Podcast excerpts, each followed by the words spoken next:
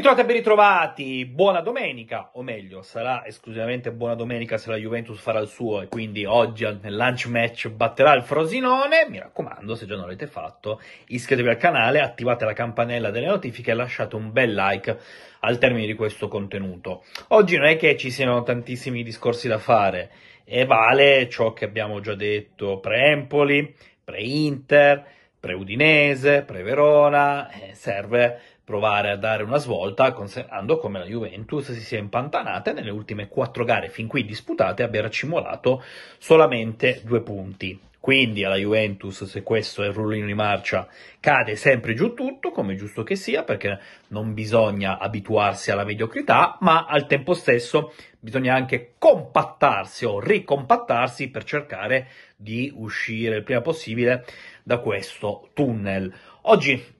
è una chance importante. Onestamente la Juventus affronta una delle squadre più in crisi eh, di questa fase del campionato, una squadra che però gioca calcio, che ha un'identità ben definita, una squadra che propone delle individualità interessanti e questi nomi che vanno per la maggiore, fortunatamente per la Juve, sono di sua proprietà, occhi puntati su Sule, Barenecea, Caio Giorgi, eh, insomma, è gente che però oggi scenderà in campo senza eh, sentimentalismi, eh, nel senso c'è da parte loro l'ambizione di mettersi ulteriormente in mostra proprio allo stadium per cercare magari di eh, consolidare le proprie posizioni in vista del futuro. E a proposito di futuro, la conferenza stampa di ieri di Max Allegri e qualcuno l'ha definita una conferenza stampa un po' nervosa, altri invece dicono che Allegri abbia eh, mantenuto il solito tiro mediatico che conduce praticamente eh, dal pre-Udinese Juventus, quindi prima giornata di campionato, però sicuramente alla domanda se eh, firmerebbe per restare alla Juventus, firmerebbe in bianco per restare alla Juventus oltre il 2025, beh, la risposta di Allegri in questo momento qui non firmerei niente, ho un altro anno di contratto e poi ho aggiunto altre parole alla sua disamina e oggi ho notato che è un passaggio eh, sul quale molti giornali si sono soffermati con una lente piuttosto eh, dettagliata. Mm, purtroppo, e questo lo spiegavo ieri quando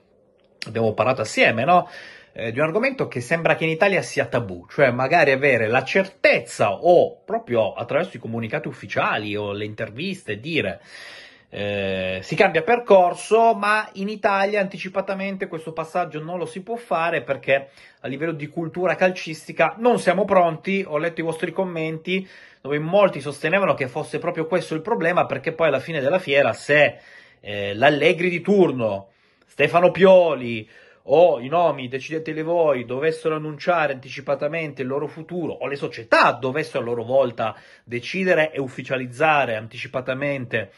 eh, i cambi di guida tecnica, alla fine della fiera non si parlerebbe più di campo, bensì sarebbe puro mercato degli allenatori, puro gossip e dunque possedendo questa mentalità in Italia tendenzialmente. Questo passaggio non lo si fa, credo che l'ultima squadra ad averlo fatto, cioè aver annunciato che poi avrebbe cambiato guida tecnica, sia stata la Roma con Paolo Fonseca, ma mi posso sbagliare e questo fa anche capire come noi non siamo minimamente abituati a ciò che hanno proposto eh, nei, proprio in tempi recentissimi il Liverpool con Jurgen Klopp, o meglio Klopp che ci si lasciare il Liverpool, il Bayern Monaco con Tuchel, e lo stesso Barcellona con Xavi che come ben sappiamo ha deciso di lasciare i Blaugrana al termine eh, della stagione. Io onestamente mh, mm, non ho visto nulla di nuovo in queste dichiarazioni. Normale che Allegri che dice chiaramente in questo momento qui non firmerei niente, può portare a dire ecco, questo no, è un nervo scoperto, questo è un tema che al momento eh, non vuole affrontare e chiederlo in conferenza stampa poi rende nervosa la risposta. È una chiave di lettura che ci sta. Eh, onestamente al 25 di febbraio ve l'ho già detto e ve lo ripeterò fino allo sfinimento, fin quando non ci avvicineremo poi ai mesi che contano, siamo alle percezioni, alle sensazioni, al... ma non possiamo avere notizie concrete, proprio perché, in virtù di quel discorso, il famoso tabù, in Italia non siamo pronti per eh, eventualmente convivere con certe informazioni che potrebbero destabilizzare o non destabilizzare, dipende dalla chiave di lettura, l'ambiente. Veniamo alla partita, veniamo alla partita di oggi, che è la partita scorbutica, innanzitutto a partire dall'orario, che detesto profondamente, ma capisco le esigenze televisive e quindi prendiamoci questo lunch match. Uh, spero davvero che oggi possa essere la gara di Alcaraz, è stato in lungo e in largo tra i titolari in settimana come mezzala, è un giocatore che mi ha dato delle buonissime vibes quando è entrato con il Verona, con l'Inter, credo che non fosse minimamente giudicabile perché credo che abbia giocato complessivamente 5 minuti più recupero, ora vado a memoria, ma col Verona invece è entrato con la giusta mentalità all'interno di un quadro molto caotico, con una Juventus che sostanzialmente è andata più di...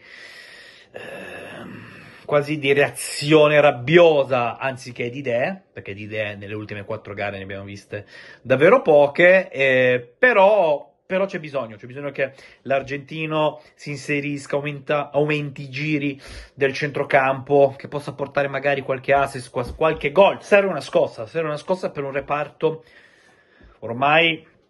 in difficoltà da tempo, da settimane, un reparto che si è sorretto sulle grandi performance di Meccanic, ora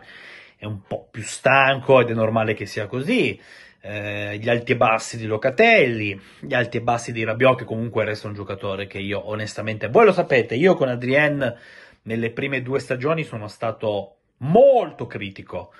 però si vede che è un giocatore che è cresciuto tantissimo e per questo livello della Juventus perderlo a zero sarebbe un problema, eh? perché eh, io capisco quelli che dicono, eh, ma siamo stufi eventualmente di continui rinnovi annuali, della sua incertezza, dell'incertezza legata al progetto Juve, che quindi potrebbe strappare o non strappare il suo sì.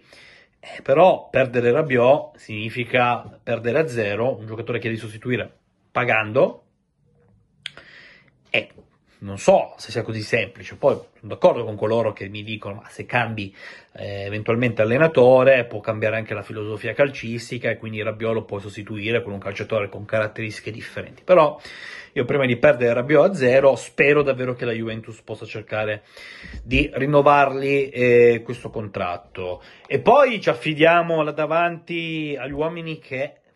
contano, che devono contare. Vlaovic conta, sta segnando molto, è l'unico in questo, in questo momento sostanzialmente che segna con una certa regolarità. E poi Federico Chiesa. Federico Chiesa, qua, caro Fede, eh, c'è bisogno anche che tu possa prenderti la squadra sulle tue spalle, che possa fare performance decisive, ritornare a segnare, che non è un aspetto propriamente di, diciamo, non di vitale importanza, specialmente per gli attaccanti, specialmente per gli attaccanti della Juventus, però non so cosa aspettarmi. Non so onestamente che Juventus oggi aspettarmi con il Frosinone, se una Juventus famelica, se una Juventus settata sulle giuste frequenze meta- mentali, se una Juventus invece ancora tremendamente spaventata da questo trend sempre più negativo. Quindi, onestamente, non so cosa aspettarmi, ma eh, serve una vittoria. Altri discorsi sono davvero superflui.